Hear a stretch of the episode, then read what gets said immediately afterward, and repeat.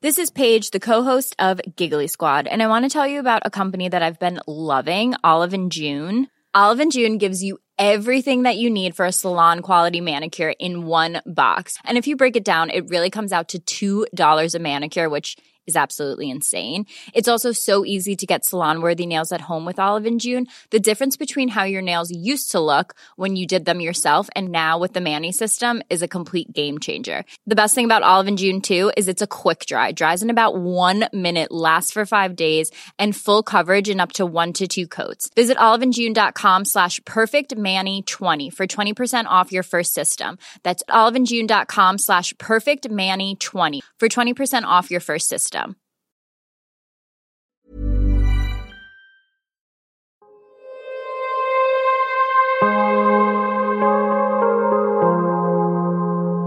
Vores mentale sundhed er nedadgående, og det er til trods for, at vi aldrig har været rigere, aldrig har haft flere muligheder og aldrig har levet længere. Det skal vi selvfølgelig tale højt om, så vi kan blive klogere på, hvordan vi får det bedre.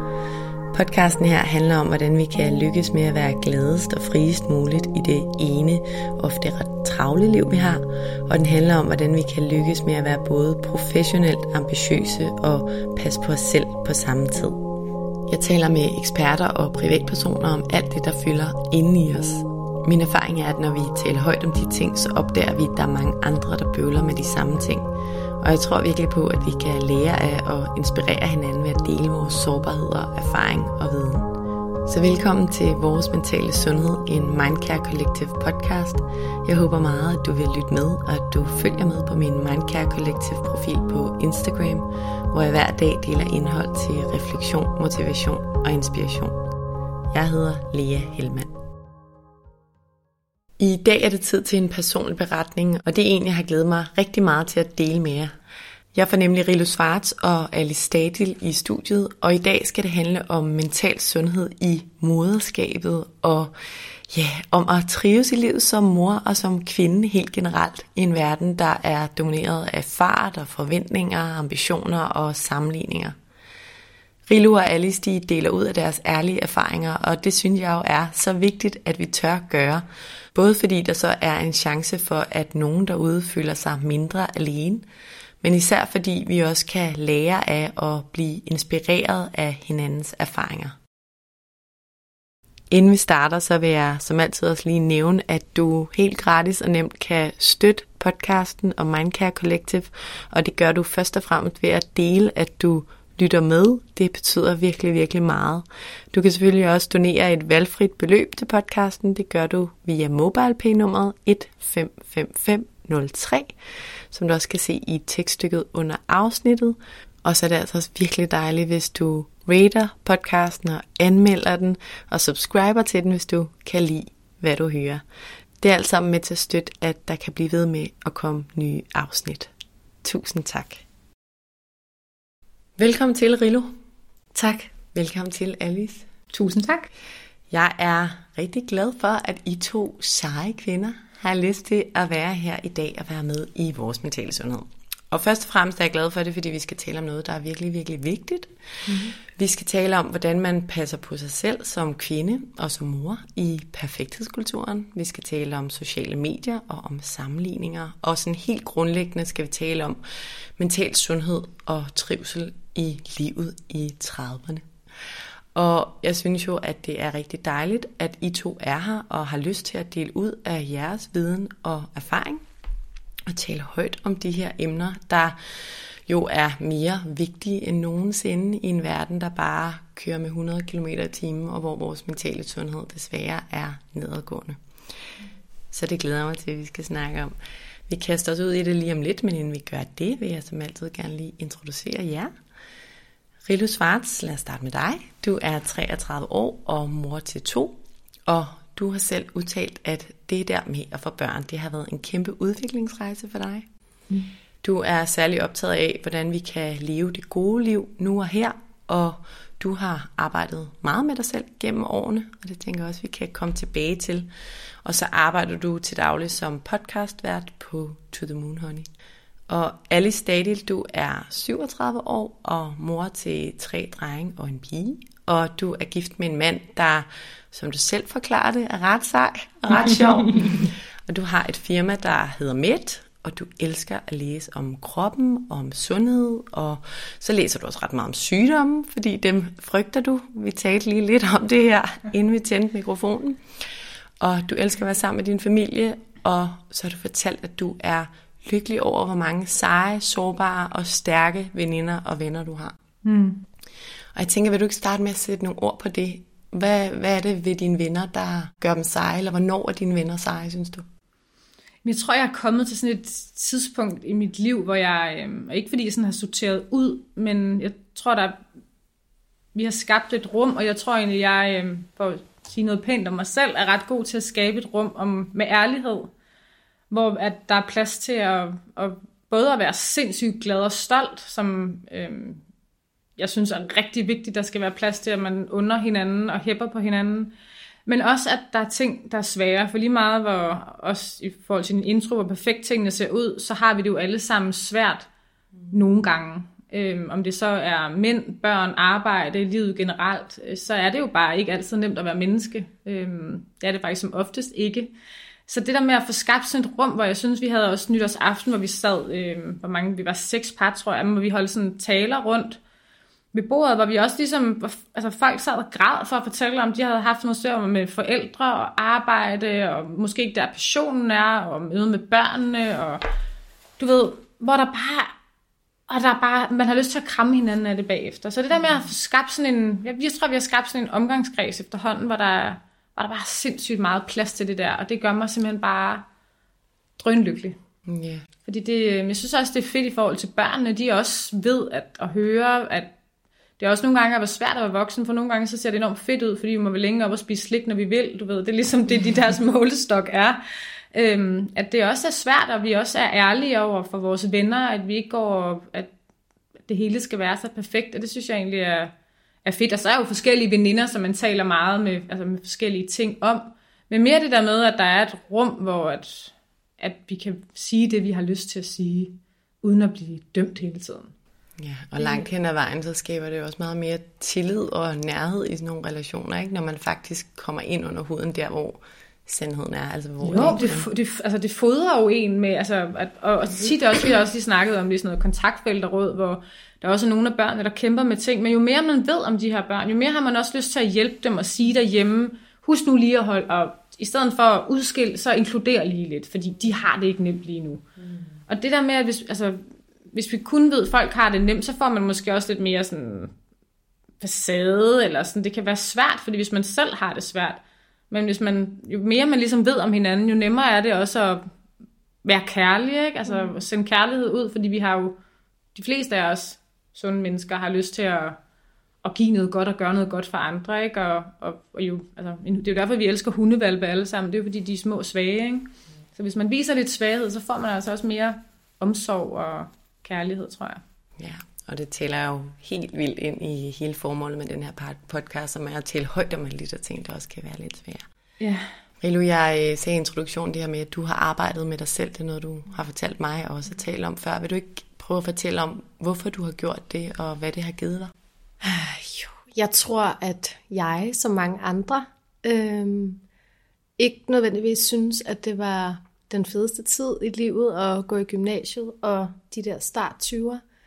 Øhm, jeg synes, det var rigtig svært pludselig, og der var alle de her forventninger til en, følte jeg, og hvad man gerne ville være, når man blev voksen, og man skulle tage en masse valg, og jeg er vægt, så jeg har sindssygt svært ved at tage en beslutning om noget som helst. Øhm, og så kom jeg bare til et punkt, hvor at jeg sammenlignede mig enormt meget med dem, jeg var sammen med til dagligt, og jeg havde svært ved at finde mig selv, og, og, og jeg havde det faktisk rigtig skidt, øhm, og havde et virkelig, virkelig dårligt selvbillede, øhm, og det blev bare værre og værre. Og jeg talte ikke særlig højt om det, så det blev bare noget, der var inde i mig. Hvordan fyldte det hos dig på det tidspunkt? Mm, det fyldte rigtig meget. Øhm, jeg tror, at jeg er vokset op et sted, hvor at, øhm, facaden er rigtig vigtig. Mm. De pussede facader og de sort glaserede tegl. Øh, og øh, det, som jeg oplevede, da jeg voksede op, var, at man måske ikke nødvendigvis talte om det, der gjorde ondt. Mm. Øhm, men at alting egentlig bare på overfladen skulle se pænt ud. Og da jeg så var omkring de der 20, eller lige omkring efter gymnasiet, og så i start 20'erne, der kunne jeg bare mærke sådan en indre uro, og jeg havde lyst til at bryde ud af det der. Øhm, ja, så jeg har arbejdet enormt meget med mig selv, og læst en masse bøger, og ja, for jeg kom bare til et punkt, hvor jeg var sådan, nu, nu må det her stoppe. Gjorde du noget sådan, sådan fysisk, eller sådan en fysisk ændring for sådan at stigmatisere det, eller gør, du ved, sådan bryde mm. ud af det, eller gjorde du sådan et eller andet sådan...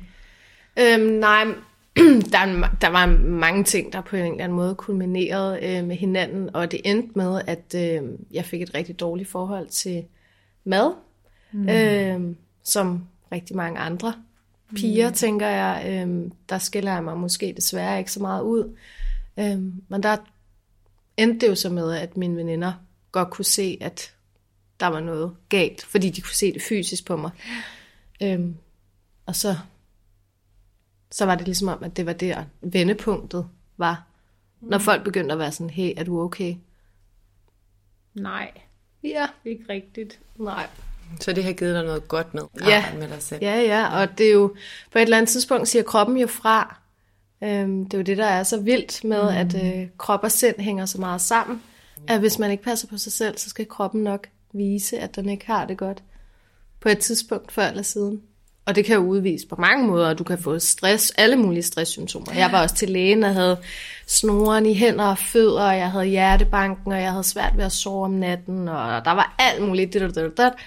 Og der gik lang tid før, at min læge var sådan, er du sikker på, at du ikke er stresset? øhm, ja.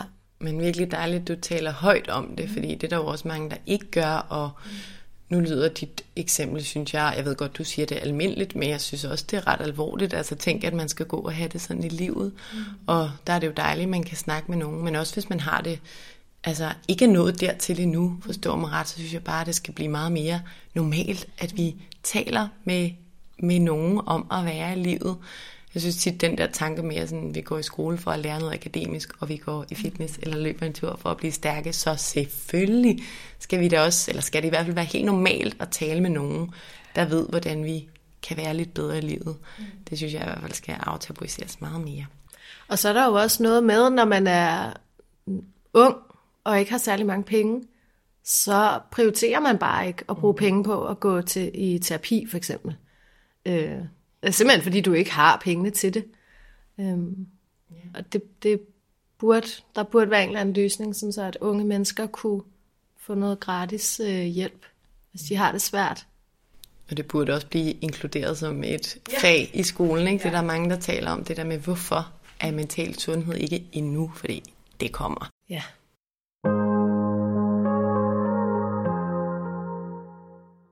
Nå, men i hvert fald, så handler den her podcast jo om at, at trives i livet, og det er også en af de ting, Rilo, du siger er rigtig vigtigt for dig, det der med at få det bedste ud af det. Det tror jeg også, gætter jeg på, det også er sådan for dig, Alice.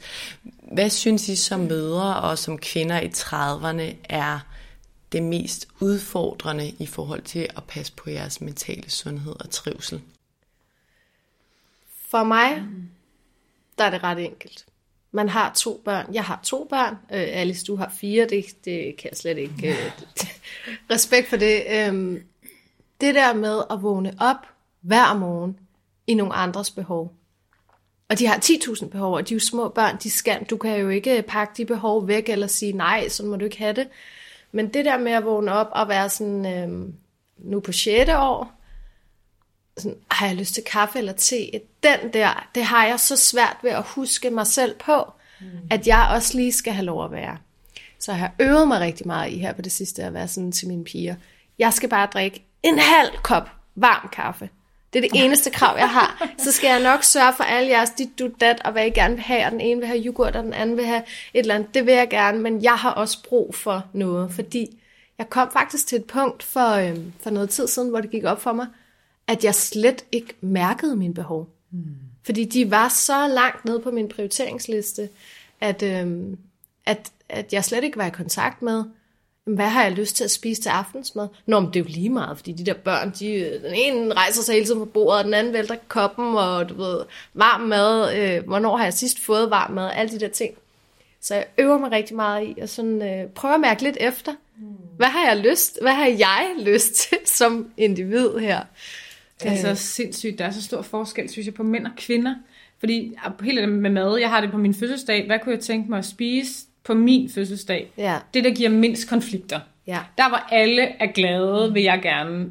Det, det, det, det, det vi som mødre, og det, der er sikkert også mange fædre, men hvor at min mand, han er helt klar i mailet. Han ved godt, hvad han godt kunne tænke sig på sin fødselsdag altid, og han er ikke bange for at sætte sådan nogle ego-behov op. Han gad godt ind og ligge i en eller anden øh, kasse med vand i mørke inde i byen, eller du ved, om han gerne vil ned. Altså, han, han vil gerne, han har sådan en masse selvrealisering, så jeg vil bare sådan spise kager med børnene, du ved, sådan et eller andet, fordi jeg også ved, at det er vigtigt for dem at fejre min fødselsdag. Altså min fødselsdag er jo til for dem nu, og ikke for mig, og så må jeg finde en anden dag at fejre mig på, du ved.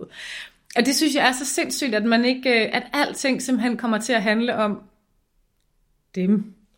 Ja, og det er i hvert fald en ud, eller har været, eller stadigvæk er, jeg er i, øh, i proces, vil jeg sige, men, men, men det er bare en udfordring at finde plads til sig selv, og det er jo virkelig det, der er vigtigt i forhold til mental sundhed, at man også lige mærker sig selv, og det, det ved jeg, at der er rigtig mange kvinder, der har tendens til, når de har små børn, mm. fuldstændig at glemme, og fuldstændig også miste kompasset for dem selv og deres egne behov. Der er to ting, jeg kommer til at tænke på. Det ene er det der med, jeg har det jo på samme måde, har også to små børn og genkender det, I begge to siger, men i forhold til det, du siger, Rilo, der øver jeg mig også i at sige sådan, nu skal jeg bare, jeg er typen, der aldrig sidder ned og laver alt muligt. Jeg er virkelig dårlig til at slappe af på, på godt og ondt. Jeg får nået en masse, men jeg ved jo godt, det er dårligt for mig.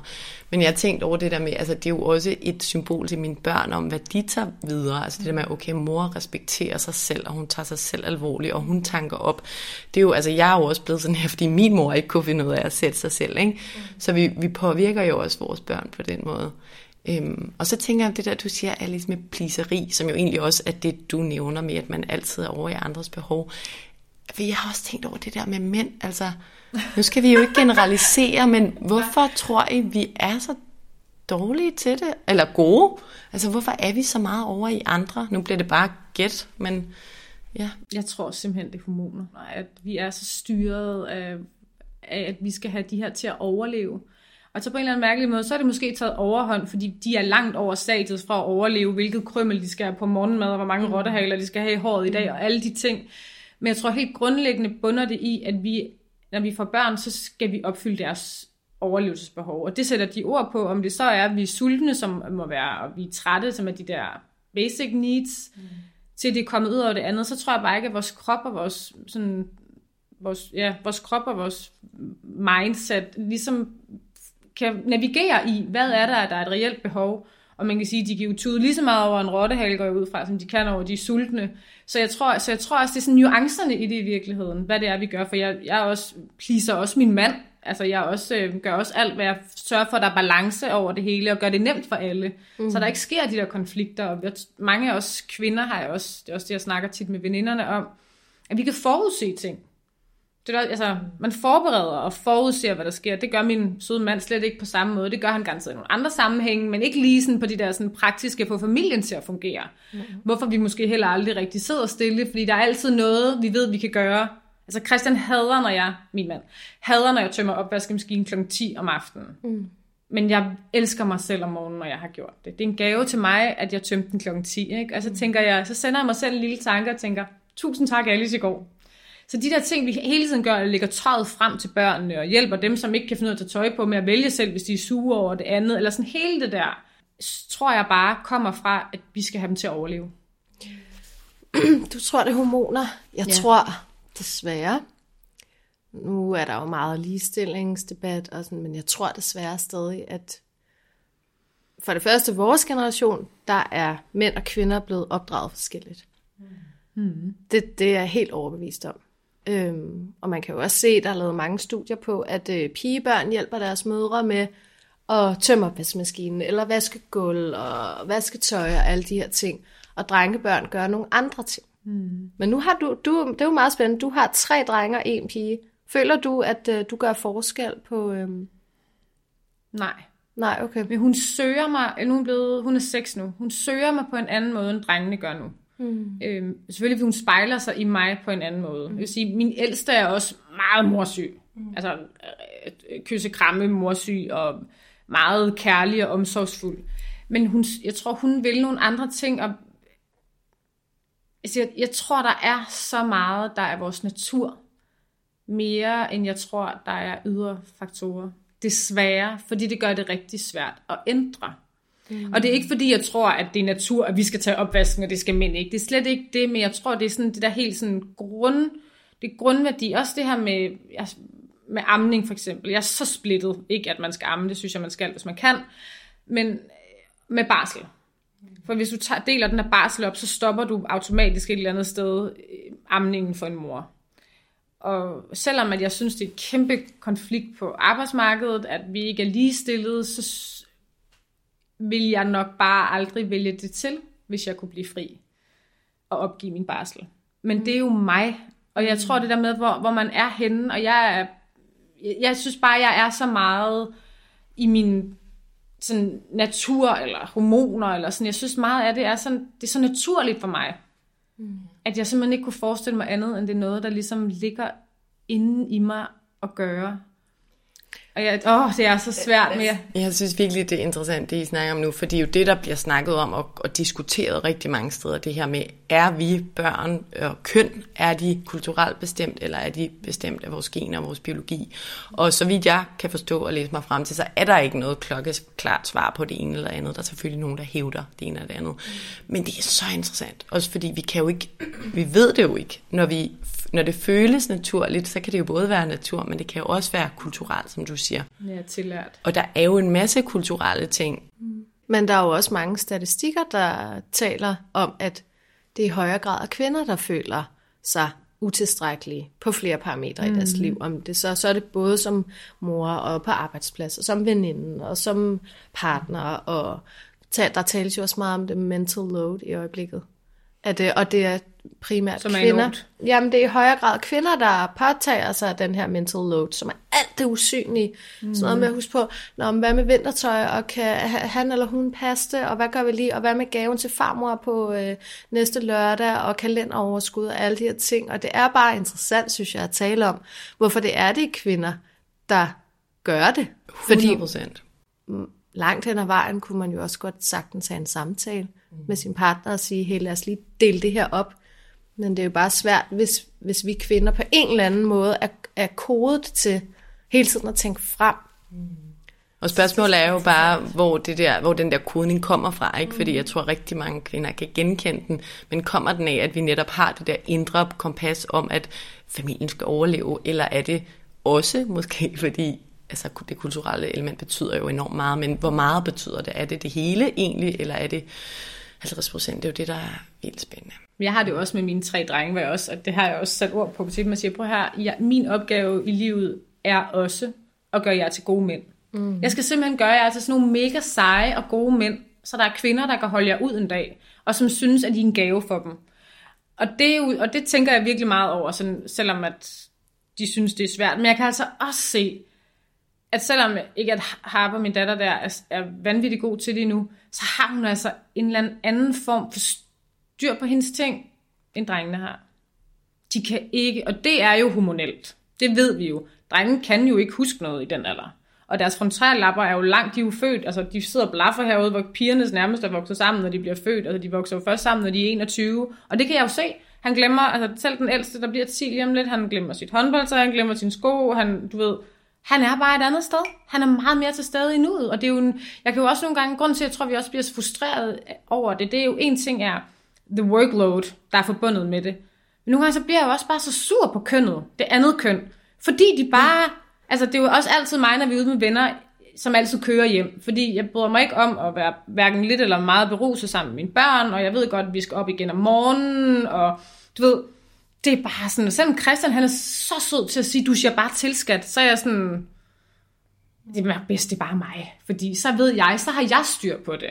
Og så er jeg ikke i tvivl om, tingene bliver gjort rigtigt, og om Harper bliver puttet med en elastik i håret, som jeg bare tænker, det må være så træls at sove med, og det gør faren, du ved. Der er så mange ting, som jeg, vi kvinder, tænker jeg, mest Men kvinder. tror du ikke også, det kan være, uh, altså en ting er jo, hvad du pådutter dem, eller opdrager dem med, jo. men det er jo også, hvad de ser altså, på busserne og nede i børnehaven og i institutionen. Altså, jeg tror, jeg tror, det kulturelle også spiller en rolle, men jeg tror bare, der er rigtig meget, vi ikke, vi faktisk ikke ved, eller sådan, vi ikke tænker over. Vi er helt ubevidste om det, for jeg synes også, at jeg behandler mine børn ens, men der er kæmpe forskel på min pige og min dreng.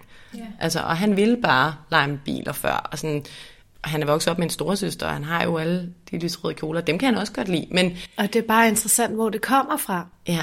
Hvorfor det er, at drengene helst vil lege med biler. Ja. Eller din dreng. Nu skal vi ikke sidde og generalisere.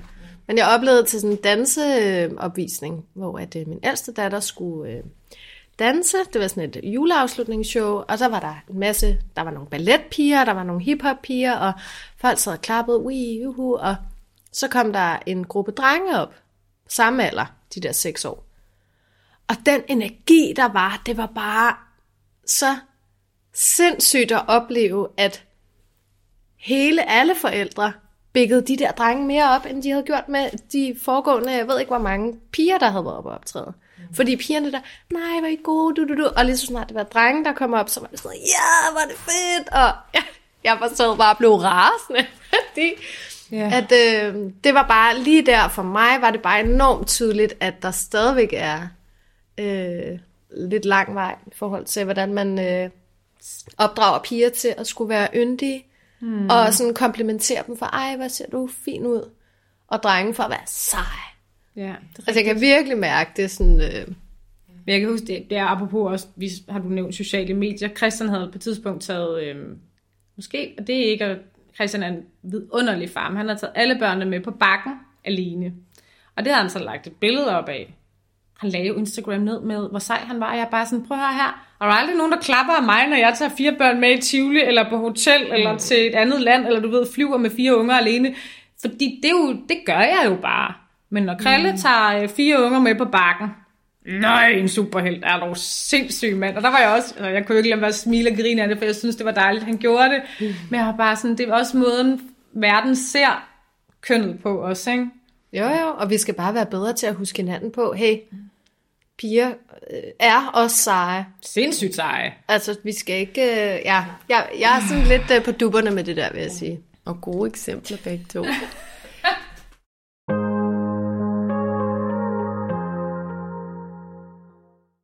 Alice, øh, nu nævner øh, nævnt Rilo, hvad hun synes var, var det svære. Det startede med det her med at stoppe om morgenen og tilsidesætte sin egen behov. Når du tænker på det her med at passe på dig selv og på din mentale sundhed i 2023 og de sidste par år, hvad har så været det sværeste, synes du? Ja, hvad er det sværeste? Det er jo nok, jeg er nok lidt enig i det der med at glemme sig selv i, øh, i trummerummet. Og så også få prioriteret, hvad det er, der virker, hvornår, tror jeg. Mm. Fordi det tænker jeg faktisk på vej herover, det der med sådan, jeg har det faktisk rigtig godt for tiden. Rigtig, rigtig godt. Og så sagde jeg også tidligere, at jeg får løbet en masse, jeg får trænet, øh, jeg, har, jeg er et sådan ret godt sted sådan overskudsmæssigt. Men når jeg sådan tænker tilbage på, hvad var det, jeg gjorde det for tre år siden, der havde jeg ikke overskud til hverken at løbe eller træne eller noget som helst andet. Så forskellige ting virker også, og det er jo også med sammenligning. Ej, hun har fire børn, hun får løbet. Jo, jo, men det er jo også fordi, jeg er privilegeret at have en mand, der kan være hjemme på nogle gange om morgenen til klokken 10, så kan jeg aflevere tre børn i skole, gå hjem og løbe en tur, inden jeg afleverer nummer fire i børnehave.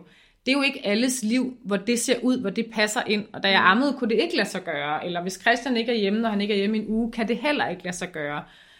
Men at man, at man også ser sig selv der, hvor man er, tror jeg. Mm. At det ikke, at selvom motion altid måske har været det, der har gjort det godt for mig, så har det bare ikke altid været muligt at få motion for mig.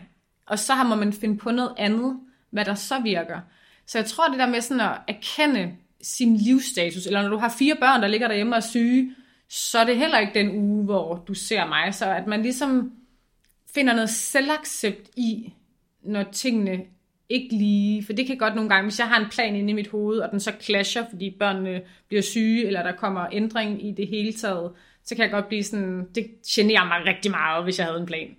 Men at man ligesom embracer, at så laver vi noget nyt, og hvis jeg virkelig gerne vil træne, så kunne jeg jo ligge på gulvtæppet og gøre det. det altså ikke typen, der får gjort, men at man bliver tilgivende. Mm. Så jeg tror måske, det der ligesom, at tilgivende element over for sig selv, at man ikke hele tiden når alt det, man gerne vil, eller verden synes, man skal ville, eller sådan, det tror jeg, ja. Men jeg ved ikke, hvad der er det sværeste, men det, er, det var lidt det, du spurgte om. Men det er nok det der med at, at finde, finde sig selv, hvem man egentlig lige er nu. Og det er du lidt, det er, det er i hvert fald også lidt fyre.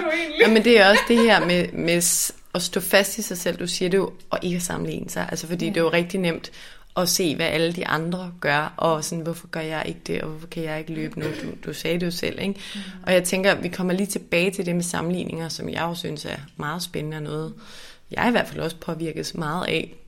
Men steppet før det er den her perfekthedskultur, som jeg også nævnte i indledningen, og I har også talt lidt om den, men hvordan oplever I den i jeres liv, der hvor I er, den der perfekthedskultur? Hvor, eller hvor oplever I den mest? Øhm jeg synes, jeg, øh, jeg synes, jeg synes, jeg er blevet øh, ældre i hovedet. Så jeg synes faktisk, at nu sad jeg lige, øh, jeg lavede et post, hvor jeg nævnte dig for et års tid eller halvandet siden, hvor jeg snakkede om det her med, med, med det perfekte, og det var svært for mig, og blandt andet Instagram var et svært medie for mig at være på, fordi jeg sammenlignede mig også, også med det perfekte derinde. Og jeg tror, jeg sådan egentlig har rykket mig, når jeg sådan tænker over det. Og det kan også være, at det er bare den her uge, der er god, You never really know. Men at jeg er blevet mere tilgivende over for mig selv, fordi en ting er, at man måske godt øh, ved i sit hoved, at det ikke er sandheden, men jeg også mærker efter, så tror jeg, at det her med alderen kan noget. Jeg er blevet ældre. Og jeg læste engang, at dem på 86 var de mest lykkelige i verden, og det forstår jeg måske godt, hvis, man, hvis den her rejse fortsætter. Men det er sgu da ærgerligt, var, at vi ja. først skal være lykkelige, når vi bliver lidt, 86. Men lidt, men jeg tror tilgivelsen, fordi du siger, du havde det skidesvært i 20'erne. Mm. Og rejsen at blive forældre, tror jeg altid er svær. Så er der nogle grader mere eller mindre. Men jeg tror ikke, der er nogen, hvor det bare er plug and play. Så var det det, vi var. Øhm, det tror jeg altid, der er udfordringer med det, om det så med det ene eller det andet. Men at man, øh, jeg, synes, det er blevet, jeg synes, det er lidt nemmere. Og så tror jeg også, at jeg faktisk har sorteret lidt ud i, øh, hvad jeg sammenligner mig med. Mm. Øh, måske blevet lidt mere realistisk, hvem jeg sammenligner mig med. Altså jeg kan godt sammenligne mig med, øh, med mine sjove veninder og blive inspireret, eller sammenligne, men i hvert fald blive inspireret og tænke, det, når hun kan det, så kan jeg jo også, og det er jo også, det er jo, det er jo sådan en balance, at man sammenligner, eller man bare er inspireret. Men det er ikke der med at måle sig op imod hinanden. Det er dumt.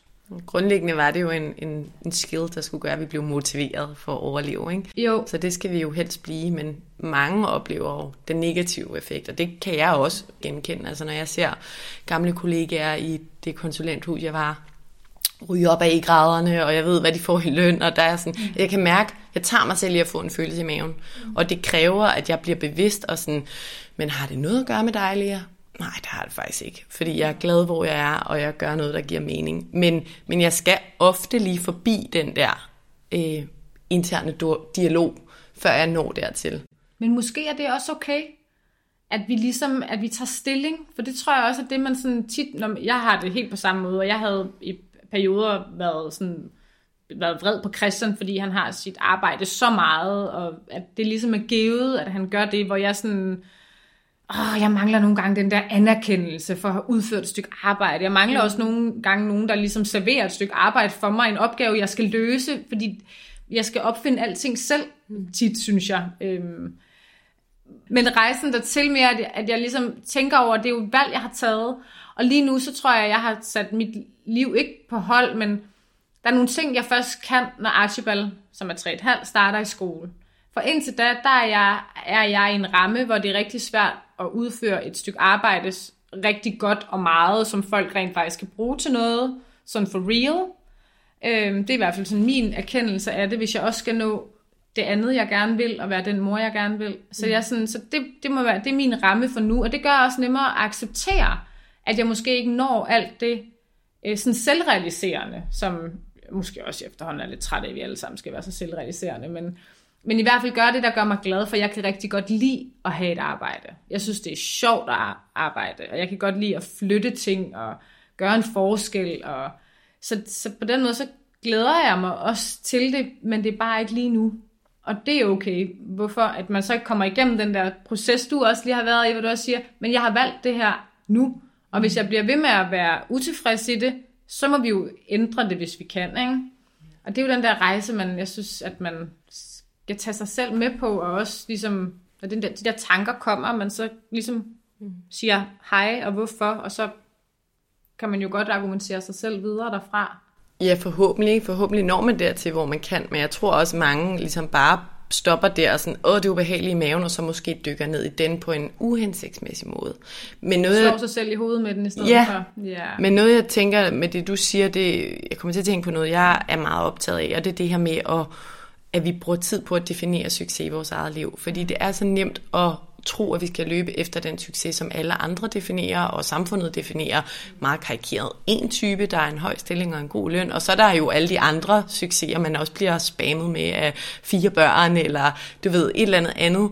Og jo mere vi formår, i hvert fald min erfaring, jo mere vi formår at faktisk definere for os selv, okay, nu er min succes at være en nærværende mor, samtidig med at jeg gør noget, der giver mening og skaber lidt økonomi. Eller nu er min succes, at jeg ædru, hvis man var alkoholiker, for min mors vedkommende for eksempel. Altså de der ting, jo mere vi står fast i det, jo bedre tror jeg også, vi ligesom kan stå i blæseværet, når alle de der sammenligningstriggers bliver smashet ind for højre, fordi vi ved, hvad der er vigtigt for os. Giver det mening? Mm. Men det er også sjovt, at du, du taler perfekthedskultur, og så kommer du med et eksempel øh, at have en høj stilling. Det er jo det er jo, det er jo også, perfekthedskultur er vel også tydeligvis kan jeg mærke øh, meget subjektivt, også hvad man, hvad man synes er smukt og perfekt. Fordi i min verden er det ikke nødvendigvis det perfekte at have en høj stilling. Nej, jeg siger også, det er i samfundet defineret. Altså i det, ja. jeg sammenligner mig med, eller ja, har, det univers, jeg har været i. Øhm, men netop, som er helt rigtigt, der er jo også en... Altså, i hver kreds er der vel en eller anden form for uudtalt perfekthed. Burroughs Furniture is built for the way you live. From ensuring easy assembly and disassembly to honoring highly requested new colors for their award-winning seating, they always have their customers in mind. Their modular seating is made out of durable materials to last and grow with you. And with Burrow, you always get fast, free shipping.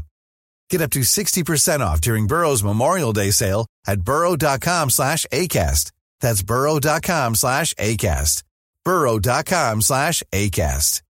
This is Paige, the co-host of Giggly Squad, and I want to tell you about a company that I've been loving, Olive and June. Olive and June gives you everything that you need for a salon quality manicure in one box. And if you break it down, it really comes out to $2 a manicure, which is absolutely insane. It's also so easy to get salon worthy nails at home with Olive and June. The difference between how your nails used to look when you did them yourself and now with the Manny system is a complete game changer. The best thing about Olive and June too is it's a quick dry, dries in about one minute, lasts for five days, and full coverage in up to one to two coats. Visit oliveandjune.com slash perfect Manny 20 for 20% off your first system. That's oliveandjune.com slash perfect Manny 20 for 20% off your first system.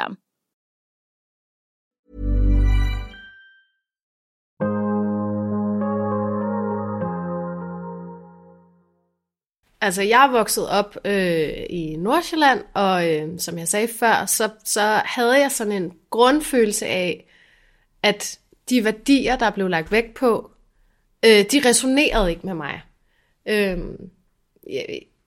der var bare noget inde i mig, der var sådan, kan det ikke være ligegyldigt, om han er direktør, eller om hun er, eller hvad hun, og, og hvorfor er det første, man spørger hinanden om, hvad laver du? Hvad mener du med, hvad jeg laver? Eller sådan, jeg, jeg har bare i rigtig mange år haft det øh, mærkeligt med hele det der med sådan at putte mennesker op øh, på en pedestal, øh, eller sådan øh, definere mennesker ud fra, hvad de arbejder med, eller hvordan de tjener øh, mm. til dag, dagen og vejen. Mm.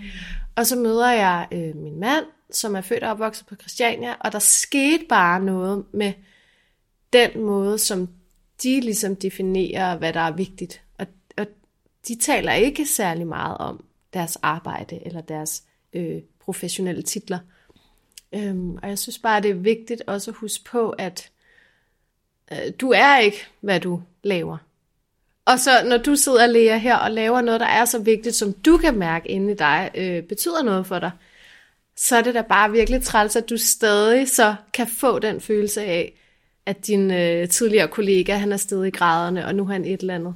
Det er bare skørt, at det stadigvæk påvirker dig. Og det er derfor, at jeg er så optaget af det her, ja. fordi jeg tror ikke, jeg er den eneste, der har det sådan. Og der er selvfølgelig forskel på både vores, tror jeg, nu bliver det måske lidt spirituelt, men vores essens, altså hvad, som du sagde, du har altid kunne mærke, det ikke skulle være sådan inde i dig, men også hvad, hvad, hvad vi er blevet opfostret med. Øhm, men jeg synes virkelig, at det har jeg også sagt højt i andre podcast-afsnit, men det her med, jeg ved det jo godt. Jeg ved det jo godt, så hvorfor skal det fylde? Men for mig, der hjælper det jo så bare lige at lave den der ligning i hovedet og sige sådan, men er det vigtigt for mig, hvor jeg er nu? Nej, okay, og så kan jeg lade den gå.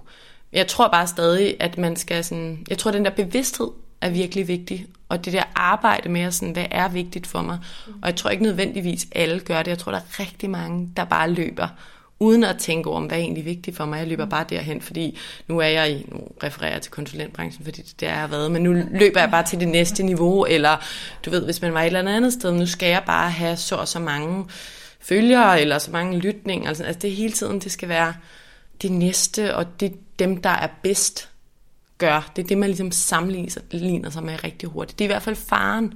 Mm. Men det tror jeg, der har jeg det igen hormoner vi jo, det er jo, jeg, tror, jeg tror virkelig, vi er styret af det her med at overleve.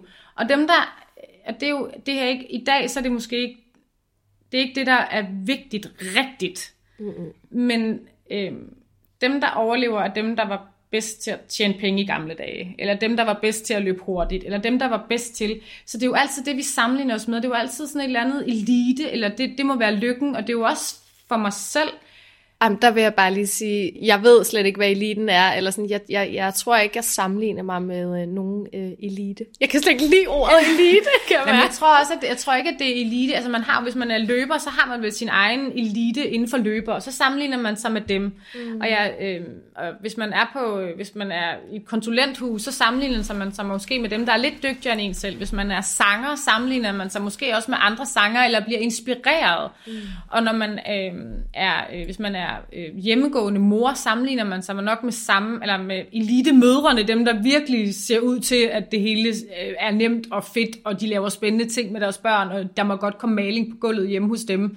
Hvorfor er jeg ikke mere afslappet, og der må komme maling på mit gulv? Så jeg tror, eliten er mere sådan meget subjektiv, hvad ja. vores forskellige eliter er. Okay. Øhm, og, ja. så... og jeg tror, faren er, når vi begynder at blive påvirket af for mange forskellige eliter. Altså både den der, min sundhedselite uh, yeah, og min veninde-elite, og være, du ved, den gode veninde, og, og karriereeliten, som lige pludselig bliver fire eliter, nu kalder vi det det, der sådan påvirker os, eller i hvert fald har en, der er en risiko for, at vi bliver mentalt påvirket af Og det er jo også det, der er så farligt med sociale medier, eller nu snakkede vi lige kort om, og hvad hedder det, nyhedsmedier, også bare Ekstrabladet, BT, hele det der, at vi ved så mange ting hele tiden. Mm. Fordi i gamle dage, der sammenlignede øh, jeg var med dig, når vi mødtes og fik gaffe, ka, gaffe, mm. kaffe, men så så jeg dig jo ikke i en måned måske. Og så sammenlignede jeg mig ikke lige med dig i mellemtiden, for så vidste jeg faktisk ikke, hvad du gik og lavede. Mm. Så sammenlignede jeg med min nabo og de andre, som jeg boede i et lokalsamfund med. Ikke?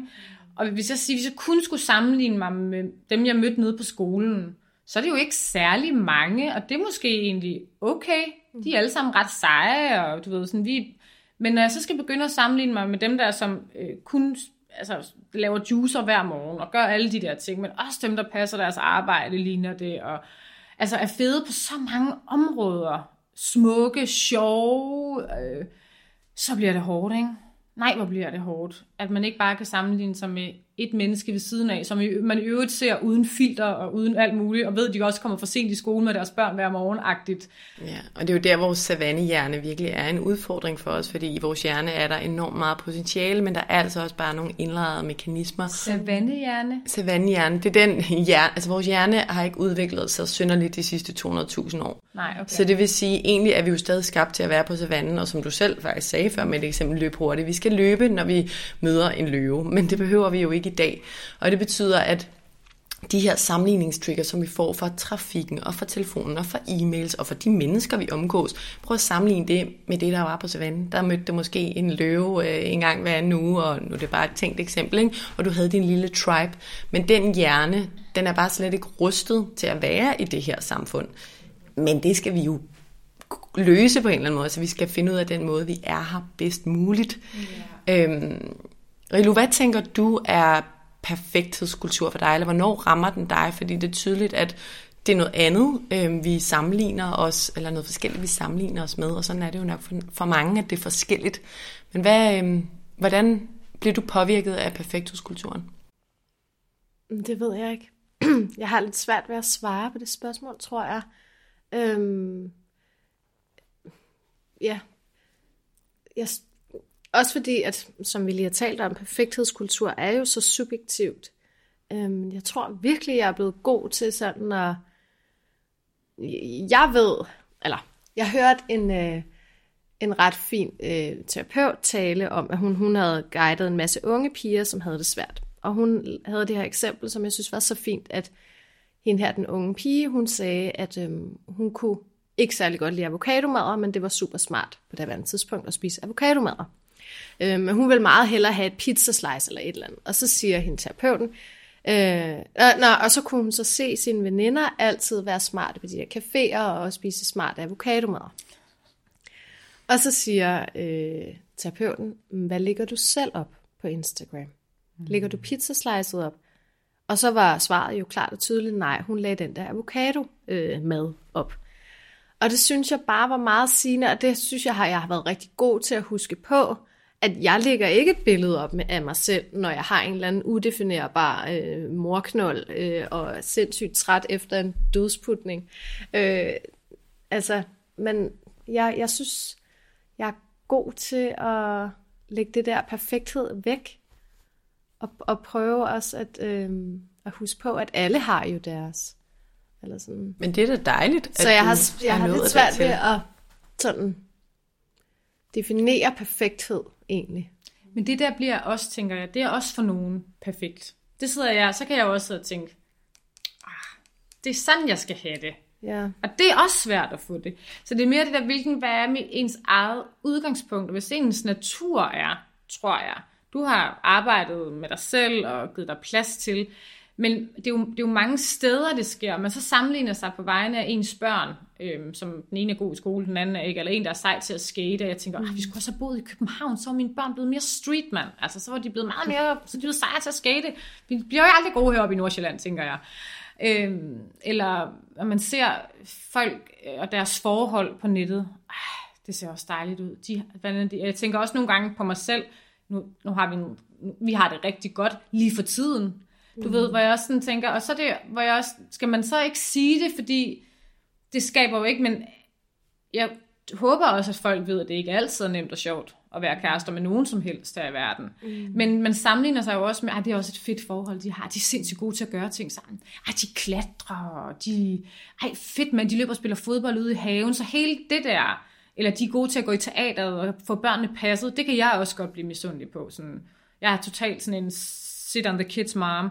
Ah, hvor vil jeg godt blive bedre. Ej, der er de der, der dyrker hinanden. Og, ej, det kan også være, at Christian dag bliver træt af mig, fordi jeg aldrig gider at lave noget alene med ham, fordi jeg gerne vil have børnene med. Og der er mange andre kvinder, der er gode til at få deres børn passet. Og børnene synes også, det er meget sjovt at få dem passet. Du ved, den kører bare i hovedet, hvordan man ligesom opnår det der. Hvad, hvad gør du, når de der ting kører sådan der i hovedet? Hvad hjælper dig væk fra det? Eller til at give dig lidt pusterum? Accepten, tror jeg jeg har det meget med accepten af, at hvis det er en følelse, der er for mig, så tror jeg også, det er rigtigt nok. Jeg skal nok bare ikke være så meget væk fra mine børn. Og jeg var, nu var vi faktisk i Paris i weekenden, Christian og jeg, for første gang i, du ved, jeg var væk fra Archibald rigtig, han er 3,5, mm. i to nætter. Og jeg var simpelthen så sur på min mor og far, som passede, eller sådan, de, de hyggede sig, de, de havde bare de to mindste. Jeg bare sådan, send lige nogle billeder, så jeg ved, at de har det godt. Og de var sådan, hvis vi ikke hører noget, så er det fordi børnene har det godt. Mm. Men det er ikke godt nok for mig. Jeg vil vide, at de har det godt. Jeg vil have et billede af, hvordan de har det godt. Fordi jeg normalt tror, jeg er så meget sammen med dem, og så lidt adskilt, at det ligesom ligger inden i mig. Så jeg må også forklare til min mor på her, det her, hvis du gør det for min skyld, så må du hjælpe mig med at have det godt der, hvor jeg er. Så skal jeg ikke gå, jeg kan slet ikke tænke på andet i Paris end mine børn, hvis jeg ikke lige har fået et billede af dem. Så, så du skal ikke, det er ikke en gave for mig, at du sådan prøver sådan at presse mig lidt til at, du ved, nyd det bare der, hvor du er. Og min far kunne slet ikke forstå det, fordi hans natur er en helt anden end min natur. Og det tror jeg, så jeg tror det der med sådan accepten af, at det er okay, at jeg har det sådan. Og det tilgiver sig selv. Det du nævner med sådan, at den kan køre, og der er jo masser af kvinder, der vil alt muligt, og kan alt muligt. altså den tanke kan jeg da også godt have, når jeg ligger med nogle joggingbukser, der er sådan mindst snask på, og ikke, øh, du ved, lige har særlig meget rouge på, og måske også øh, lidt mascara fra i forgårs, eller sådan, og alt imens min mand, han øh, har et kæmpe banner på Times Square, så kan jeg også tænke sådan, nå, sindssygt nok, var det vanvittigt det her, men jeg tror, som du selv siger, jeg tror bare, man skal finde accepten i, at vi er jo alle sammen men, uh, helt mm. almindelige mennesker, og der er ikke forskel på at være Alice Stadil, eller en eller anden anden, eller, eller Rilo Schwartz, eller Lea. Altså, jeg, jeg, jeg kan meget godt lide, at øh, når alt kommer til alt, er vi jo alle sammen ens. Og vi mødre har alle sammen morknolden oppe, og de der skide snaskede øh, joggingbukser på en gang imellem. 100 procent. og som, som vi sagde i starten, tror jeg, det var dig, Rillo, det der med, at altså, et hvert liv har medgang og modgang, og det er jo, der er en... Øh, Pia Kallesen, en, hun taler om øh, metakognitiv terapi, det er ikke så vigtigt her, men hun siger, at det her livet er lort og lavkage. Og ja. det er bare sådan et godt koncept, ikke? fordi jo. det er det, og det skal vi bare huske. Men det er jo det, vi ser jo ikke så meget lort på, på sociale medier. Nej. Og det er det, der er udfordringen. Og det er jo også det med den savannehjerne. Det er jo, når du sidder og, og kigger på noget, som... Lavkage, lavkage, lavkage. Ja, mm. så kan du ikke undgå at blive påvirket. Det er jo ligesom, at jeg har været forelsket i uh, Jude Law i 15 år. Bliver det hvert år genforelsket. Fordi han er så sød i det holiday, at jeg har lyst til at springe ind i fjernsynet, og det er jo yeah. helt vanvittigt, at man kan blive følelsesmæssigt påvirket af at se en film. Og det gør jeg. Mm. Og det er det samme på Instagram. Yeah. At man kigger på alt det smukke, flotte, og der er ikke særlig meget rod. Og... Men må jeg ikke høre så, hvad, hvad jeres bedste trick er, når I er på sociale medier? Fordi øhm, du var selv inde på det, Alice, at for et års tid siden, der lavede du en post omkring det her med, at det kunne være lidt svært, det her med ikke at sammenligne sig. Og sådan, du sagde selv, at du er et bedre sted nu, og måske er det modenhed, måske er det bare, at du har det godt lige nu, men når de der sammenligningstanker, som ikke er særlig hensigtsmæssige rammer, hvad, hvad gør I så? Tja, måske, jeg tror egentlig ikke, jeg gør sådan så meget lige i situationen. Måske så tager jeg den med mig resten af dagen egentlig, og går og føler mig mindre værd lidt tid, indtil det går over. Jeg ved ikke, om jeg sådan har et... Øh, måske har jeg fået det lidt på afstand i virkeligheden. Måske har jeg sorteret lidt i dem, der var værst for mig. Øh, sådan prøvet at tage et aktivt valg om at ikke at følge så meget med der, hvor, som der ramte mig mest.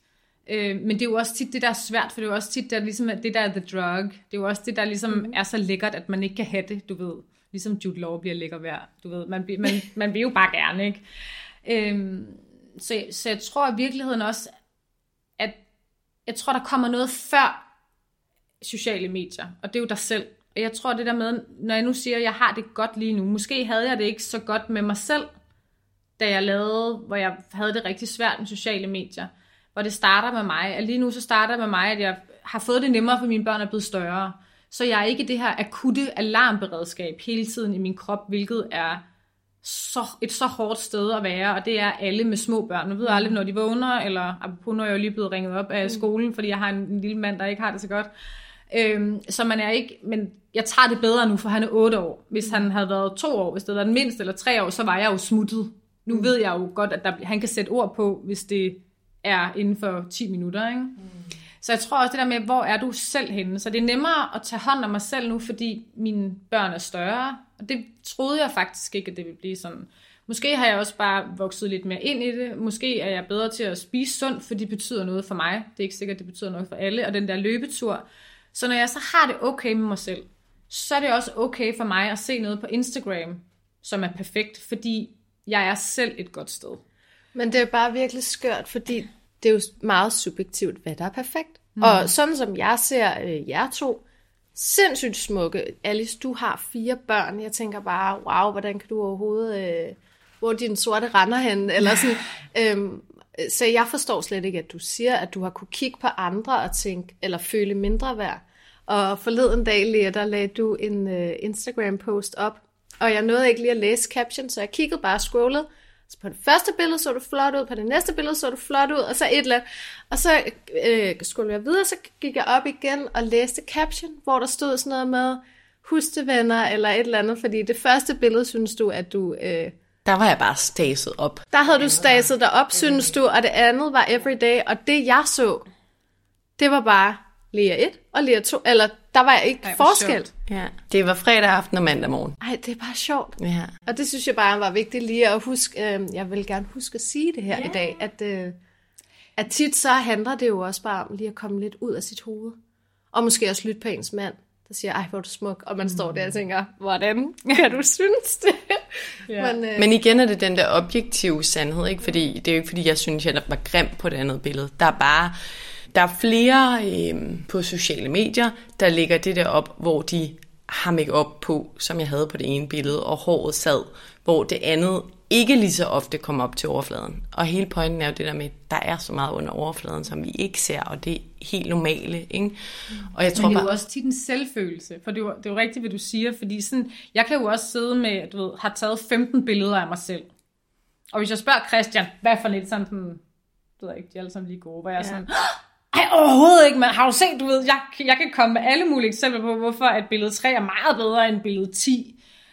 Og jeg tænker også, at du har jo også, det har også noget med, nu ved jeg ikke, hvis I er taget på samme tid, det selvfølgelig noget andet, men følelsen fredag aften ja. var nok fierce.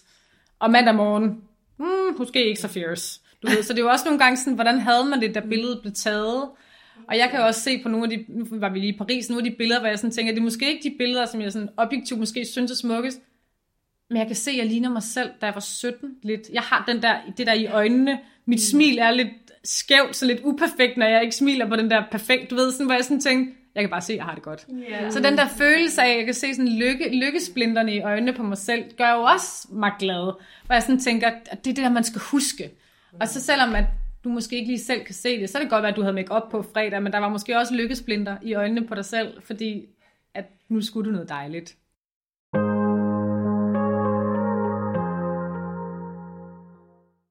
Hvad med i forhold til jeres børn? Øh, Det her med sociale medier, det fylder jo, og vi har talt om, at øh, alder gør ret meget. Vores børn kommer til at vokse op med sociale medier meget tidligere, og generelt er mental sundhed særligt nedadgående blandt unge børn, desværre jo, mm. eller unge og børn. Hvad gør I selv, eller siger I selv, i forhold til at ruste jeres børn til at ja, få et godt selvværd og have det mentalt godt? Åh, det er et kæmpe spørgsmål. Og det er jo også en proces. Og vores generation er jo også i det der skifte, fordi der er det gamle børnesyn og det nye. Øh, og de fleste af os, eller jeg ved, at jeg er opdraget i det gamle børnesyn. Øh, hør efter, hvad vi siger, gør det, og øhm, sige tak for gaven, og hvad der ellers er af eksempler. Øhm, ja, sørge for, at de er noget værd. Altså vise dem, at de er noget værd, uanfægtet af, hvad de gør. Mm. Og jeg praktiserer rigtig meget ikke at lade deres handlinger øh, være sådan øh, bare for, eller sådan en lige med, hvad de er. Mm. Det taler jeg meget med min ældste datter om for tiden, at bare fordi hun gør noget, som hun godt ved, at hun ikke må, så er det dumt at gøre, men hun er ikke dum. Mm. Øh, og de der ting, altså at kunne lære børnene at skille de to ting ad, det er en kæmpe proces. Øh, mm. Og i hvert fald børn, min datter på 6, hun har et kæmpe sprog, og også et kæmpe sprog for sine følelser, og hvis man fortæller hende, hey, sådan her gør vi ikke herhjemme, eller siger ting i en hårdere tone, så hun sådan, jeg føler ikke, der er nogen, der kan lide mig, og du ved, det er meget store ord, ja. så jeg bruger enormt meget tid på at lytte til dine podcast, Lea, og bare undersøge, okay, hvordan taler man til børn, og hvordan sørger man for, at at de kommer bedst ud på den anden side. Og det er sindssygt svært sådan at koge ned til en bouillonterning, hvad der er det rigtige at gøre, øh, hvis jeg skal sidde og fortælle det nu her. Men Det kunne jo være en podcast-serie. ja, det kunne det virkelig, fordi det er sindssygt svært, og især når man ikke har det med sig, at det ikke sidder på ryggraden. Mm. Øh, hvis man er vokset op med, at der blev råbt og skrevet, eller, så er det også rigtig svært ikke at falde tilbage i det mønster. Mm. Øh, men ja, altså det jeg gør, det er hele tiden at undersøge og øh, opsøge ny viden. Øh, alt afhængig af, hvor de er i deres alderstrin. Det er sindssygt svært. Jeg synes, det er et kæmpe ansvar. Altså, det er mit ansvar, at de der unger der, de kommer godt ud på den anden side. Det synes jeg er så svært. Ja. Og så tror jeg også, vi skal huske, at der også er alt muligt ud over os. Selvfølgelig ligger der en kæmpe opgave hos os, ja. men jeg tror, at der er rigtig mange forældre, der står derude og tænker, at de har været rigtig gode forældre, og alligevel har deres børn angst eller noget andet, og de har helt sikkert, måske var der noget, de kunne gøre bedre, men jeg tror også, der er rigtig mange, der har været fokuseret på det, men de bliver jo bare også påvirket af rigtig mange andre ting, ikke? Og de sammenligner sig. og forleden dag, så øh, skulle jeg øh, gå hen på Ramachan, på vores øh, Flow TV. Så kommer vi forbi TV3, og øh, der er der Kardashians, og Viola var i gang med et eller andet, så jeg sad bare sådan og stenede og ventede på, at nogen ville råbe, gå hen på Ramachan. øh, og så kommer hun hen, gå hen på Ramachan, men hun nåede så åbenbart at se noget af det her Kardashians. Og så om aftenen, da vi skulle ligge og sove, så siger hun, ja, du er jo ikke lige så pæn som dem inde i fjernsynet, mor. Hej. Så siger jeg, Nå, hvad er det for nogle inde i fjernsynet? Nå, men det der, vi så der. Så siger jeg, nå, nej. Men du skal jo tænke på, at når man er i fjernsynet, så har man jo også taget lidt sminke på, og du, du altså, hun ligger jo øh, en centimeter fra mig, siger, når man er så tæt på, som du er, så, fordi så siger hun, du har en rød dut her, og du har også det der, og lidt, og lidt kletter, og det der, du det, Og så havde vi bare en god snak om, at øh, når man kommer rigtig tæt på folk, så kan man altså godt se, at øh, lidt. deres hud er en menneskehud. Øh, og at når man er på tv, så har man sminke på, og der er noget lys og noget. Øh, men det, det påvirkede mig alligevel, at hun som seksårig simpelthen konstaterede, de er meget pænere end min mor. Og så tænker jeg, okay, så, skal vi, så nu skal jeg i gang med at finde ud af, hvordan jeg stopper hende i, så at pege det ind af, fordi der går jo ikke særlig lang tid, før hun, nu ved jeg ikke, hvor gamle børn er, før de får telefoner. Det ved du, Alice. Ja. Har dine unger telefoner? Ja, det har de. Øh, ikke hende på seks. Nej. Øh, men, øh, de andre. men ham i tredje har den med os, og mm. i anden har de den ikke med endnu. Men... Ja, så hvordan sørger man lige for, at øh, de ikke kommer til at pege pilen ind på sig selv? Men der er det altså ved sjovt. jeg simpelthen ikke. Der er altså også forskel på drenge og piger, fordi øh, min datter, hun er også mere... Øh, hun synes, hun er også mere kritisk over for mig, for det er så sjovt, fordi drenge synes jeg er det smukkeste i verden. Altså ubetinget det smukkeste i verden. Og hvis Christian kommer til at sige noget pænt om den anden, men ikke så pænt som mor, eller, no. altså du ved, hvor jeg sådan, det, altså, det, det, det er altså okay, at far synes, at andre piger er flotte, altså det må han gerne, og du ved, der er der masser af flotte kvinder her i verden, og vi snakkede også, jeg har vist dem ret meget, sådan faktisk, øh, fordi Winston sagde en dag, at en var tyk, og så viste jeg nogle af de der sådan, kvinder på catwalk, som er øh, meget volumøse, som jeg jo synes tit har de, altså de smukkeste ansigter og smukkeste kroppe, men bare 20 kilo tungere end mig. Mm. Og han, det, var, det tog lidt tid at være sådan, kan du ikke godt se, hun er smuk? Og han var sådan, skulle lige, sådan, hun har deller. Ja, men synes du ikke også, det kan være flot? Eller hende, øh, den supermodellen, som er, øh, har pigmentforandringer, altså hun har de der meget hvide og brune pletter, hvor jeg også sådan, prøv, prøv at se hende her, hun er en af Dan, eller verdens større, mest betalt, bedst betalte modeller, og hun har altså pletter i hele hovedet og på hele kroppen, men hun er også smuk. Så det der med at vise, hvad, hvad, altså forskelligheden i, hvad der også er smukt, ikke? synes jeg også, og nu vil jeg sige, nu er de selvfølgelig øh, altså meget smukke, men vi kigger også tit på, vi har set, der er sådan en fyr på Instagram også, som hverken har arme eller ben, men som kan det hele selv. Mm. Hvor vi også sådan, prøv her, I skal ikke, altså, jeg vil simpelthen ikke høre på, at jeg kan ikke det, fordi jeg er ikke et eller andet, bare sådan, prøv at se ham her. Mm.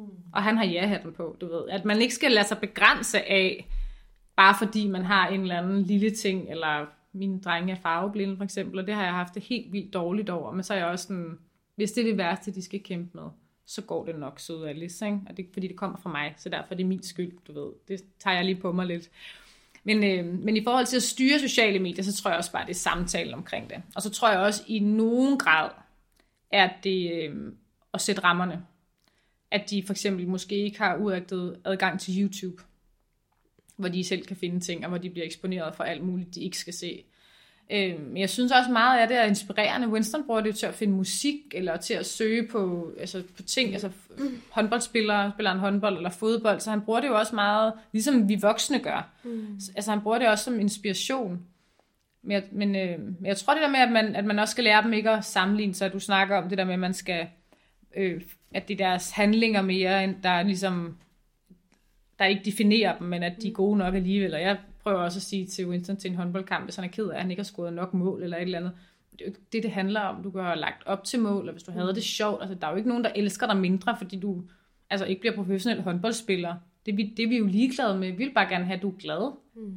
Øhm, De der samtaler der, men det er jo et kæmpestort emne, og åh, samtalerne er grundlæggende, og jeg tror især det der med at lade dem forstå, som I begge to har sagt, at de er meget mere værd end deres handlinger. Ikke? Jeg sidder også med min datter, når vi spiller spil. Sådan, hun bliver virkelig ej, hvis hun ikke vinder. Hun er fire.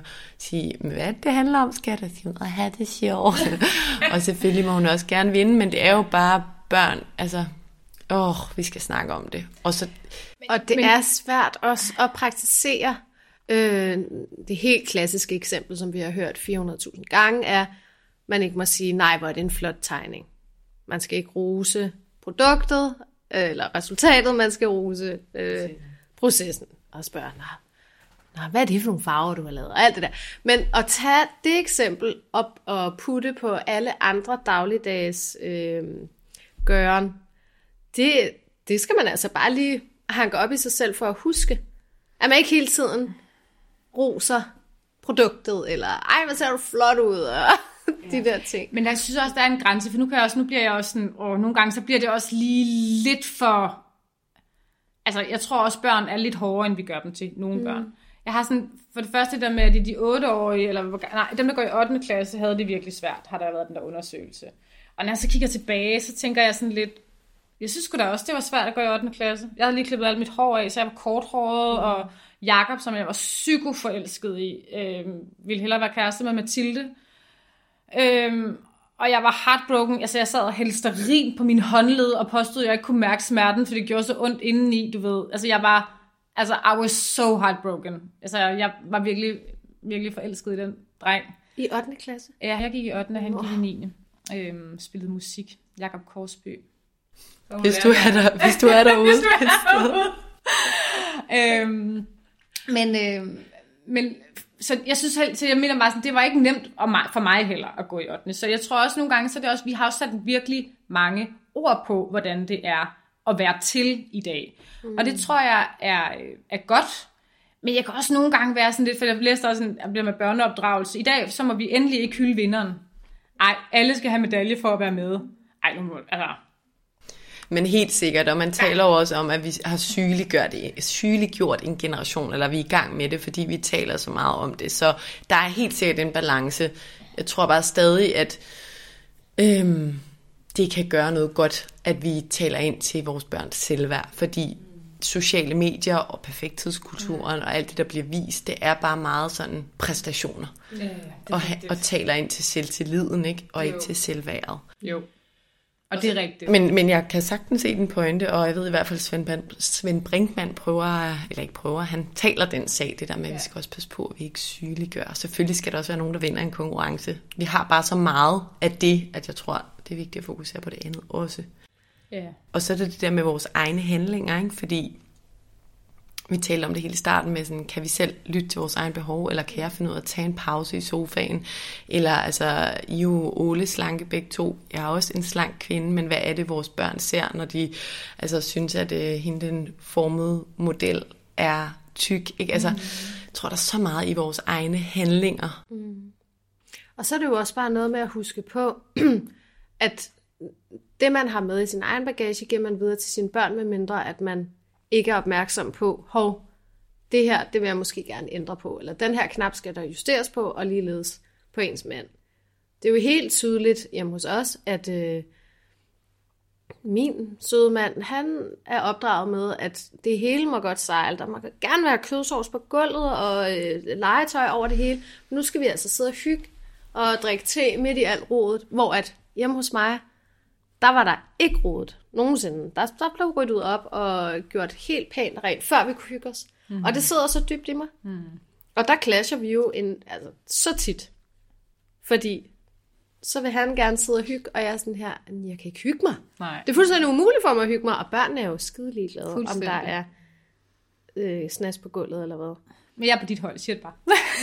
Ja, jeg vil også sige, jeg kan heller ikke om aften sæt, siger Christian, sæt dig nu ned, hvis vi skal se et eller andet. Mm. Der, Men der er- er på hele gulvet, skat. Jeg, det, det, er ikke fedt. Og jeg, også fordi jeg ved, det er mig, der skal rydde op i morgen tidlig. Så der er nogle ting, jeg gerne lige vil have fikset først.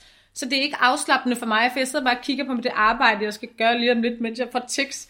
Så det er, ja. Men det der med at være i proces, som jeg sagde i starten, der har jeg så øvet mig i, at øh, virkelig åne min tid. Så når pigerne er puttet, og jeg kommer ned til øh, et hus, der ligner øh, Hogwarts i, i Harry Potter 7, øh, så er jeg sådan, okay, nu vil jeg gerne sidde og drikke en kop øh, te eller et eller andet. Så rytter jeg op i mit synsfelt. ja. Så sætter jeg mig i sofaen, og så rytter jeg op, sådan så jeg ikke kan se alt rodet. Så rytter jeg kun op, hvor jeg rent faktisk kan se. Så det er, det er sådan nogle af ting, ja, jeg øver mig virkelig, fordi øh, ellers så kan man jo blive ved. Ja, og jeg vil sige, jeg har altså også roderum. Og jeg kan godt mærke, at jeg har det bedre indeni, når jeg har ryddet op i dem. Men de kan godt, de kan godt sådan coexist mm. med mig, der sidder i sofaen. Mm. Så jeg er ikke sådan særlig patentlig, og jeg lever også med mine nullermænd. Øhm, ja, ja. Så, så der er jeg ikke, men, øh, men ja, det... Øh, vi har i hvert fald alle sammen noget med os, og jeg tror ikke, vi kan, vi kan ikke ændre det fra dag til anden, men det er da en fordel, at vi har bevidstheden, og vi prøver. Mm. Rilo og Alice, vi er nået til vejs ende, men inden vi slutter helt, vil jeg som altid gerne spørge om, hvis I har to ting hver måske, som I vil nævne for eller gentage for lytterne i forhold til det her emne, der sådan er jeres vigtigste, om jeg vil sige råd, men måske vigtigste erfaringer. Hvad vil I så bare helt kort dele? Øhm, jeg har ikke sagt det, men jeg tror, vi skal alle sammen grine noget mere. Det tror mm. jeg bare. Lad os grine noget mere af hinanden og os selv, og også vores mm. børn. Bare grin. Det var den ene, som jeg bare gerne vil sende ud i universet.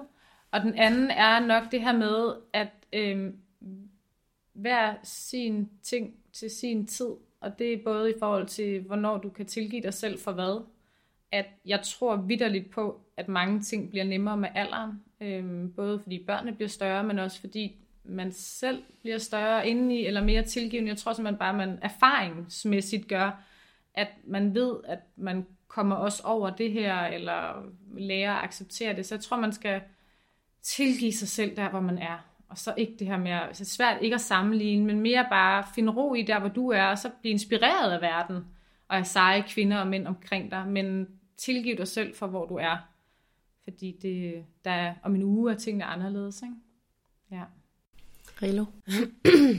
ja, øh, lige i starten der talte jeg om, at jeg havde læst en masse forskellige bøger, øh, og ligesom kunne mærke, okay, der er et vendepunkt her, hvor at øh, jeg skal gøre noget aktivt nu for at bryde ud af den her mentale trumrum, jeg har gang i.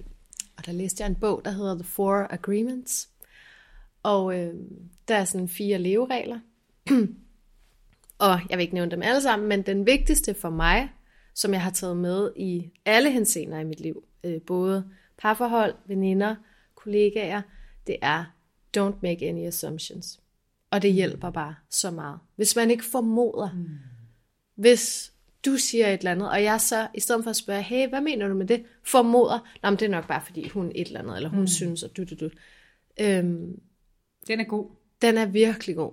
Den har I sikkert læst, men hvis der er nogen, der ikke har læst den, så skal I læse, skal I læse den. Den minder mig om en psykoterapeut, jeg talte med omkring mm. mit parforhold. Mm. Øhm, jeg har gået masser af terapi og kæmpe fortæller for det jo, men hun sagde det her med mellemregninger. Mm. Og det er jo lidt det samme. Altså bed om mellemregninger. Så når der er et eller andet med din kæreste, eller du føler, så sig, altså mellemregningerne, hvad er det, der sker i den der proces, som man ikke antager? Mm. Øhm, det har jeg i hvert fald også rigtig god erfaring med. Ja, og et af de andre punkter er ikke tage noget personligt. Den er svær. Den er svær det er sindssygt ja. svært, men det hænger jo sammen med ikke at formode noget. Fordi hvis en person siger noget, og man så formoder et eller andet, så tager man det også tit personligt. Mm. Ja. Og så den aller sidste, det er, at man altid skal gøre sit bedste. Og så som du siger, det passer meget godt med at tilgive sig selv og være sådan, hey, jeg har gjort det så godt, jeg kunne i dag. Mm. Nu rytter jeg op i mit synsfelt, yeah. og så har jeg det godt. Alt er godt. To det ud tror jeg er mit... i bad så sekreteret i dag. Ja. Og så skal vi holde op med at dømme hinanden også, ikke? Jo, jo, selvfølgelig. Den tænker jeg også. Den er også det der med, for du dømmer dig selv hver gang. Lad være, mm. altså bare lad være. Lad være at have en holdning til, siger jeg altid til, også til mine, alle mine børn. Altså pas din egen butik. Du skal, mm. ikke, du skal overhovedet ikke have en holdning til, hvad der foregår over i de andres butikker. Mm. Medmindre der er en alarmknap at trykke på. Altså, de skal bare mm. passe deres egen butik. Og vi skal også passe vores egen butikker. Lad være at formode noget, og lad være at have en holdning til alle de andre. Og send lidt mere kærlighed ud. Masser af kærlighed. Lidt mere, ikke så meget. Nej. Vær lidt fløtende over for sådan lidt alle, du møder på din vej. Ja. Husk at give komplimenter. Ja, det smitter helt skab, vildt. ja, skab god energi. Der var en uh, story den anden dag, jeg stødte på. Der var Julie Vettergren, tror jeg, der var. Der, Spread love like confetti. Og jeg synes bare, det var så fedt. Det var sådan, lad os bare lige... Ah, hun er også så skøn. Ja, hun er virkelig dejlig. Hun er. Ud med det konfetti der. Ja. Tusind tak, fordi I vil være med i dag. Fantastisk podcast, du har. Tak skal du have. Og det er jo al, alle samfundstendenser og statistikker peger på, at vi skal tale højt om mental sundhed og have det bedre i livet. Ja. Så tak, fordi I vil være her og dele ud af jeres viden og erfaring. Tak. Ja, tak.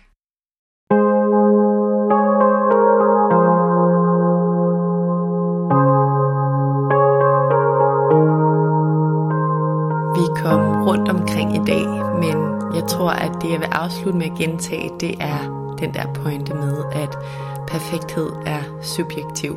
Og det er på godt og ondt, fordi på den lidt ærgerlige side betyder det, at lige meget hvem vi spejler os i, eller hvilken kreds vi omgås, så vil der altid være en eller anden form for uudtalt og indforstået perfekthed inden for den kreds. Hvad end det er i det hurtigt løbende erhvervsliv, eller når det handler om at være den perfekte mor, eller om at være den perfekte yoga, hver i nuet udøver.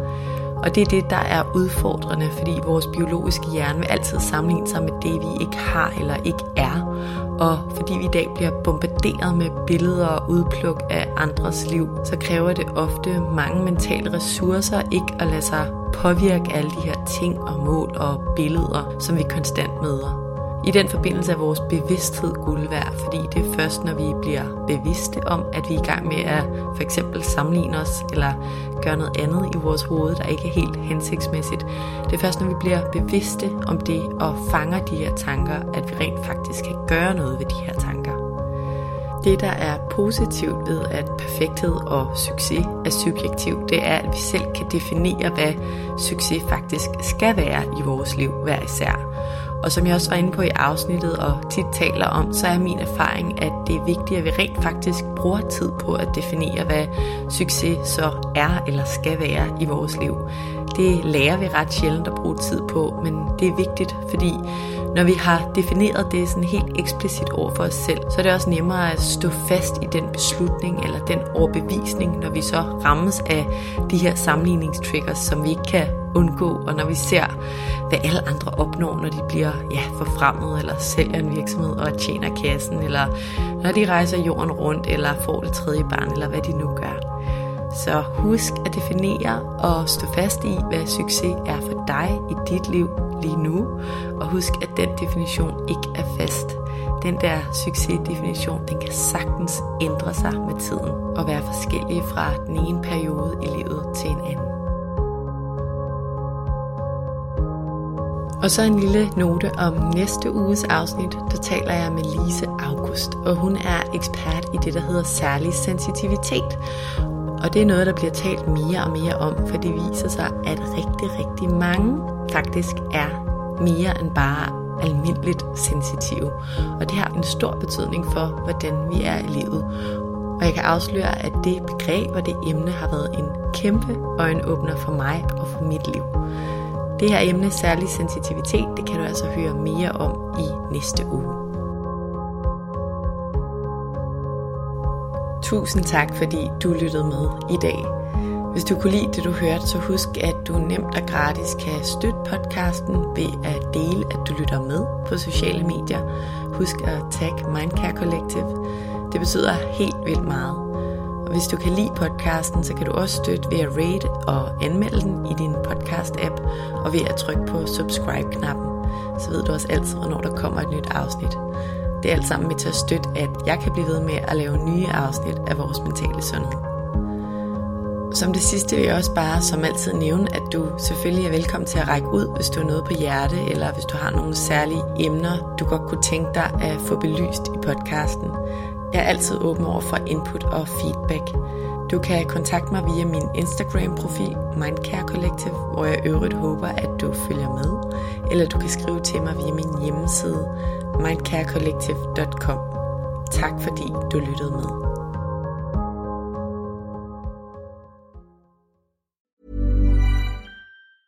Mom deserves the best, and there's no better place to shop for Mother's Day than Whole Foods Market. They're your destination for unbeatable savings, from premium gifts to show-stopping flowers and irresistible desserts. Start by saving 33% with Prime on all body care and candles. Then get a 15-stem bunch of tulips for just $9.99 each with Prime. Round out mom's menu with festive rosé, irresistible berry chantilly cake, and more special treats. Come celebrate Mother's Day at Whole Foods Market.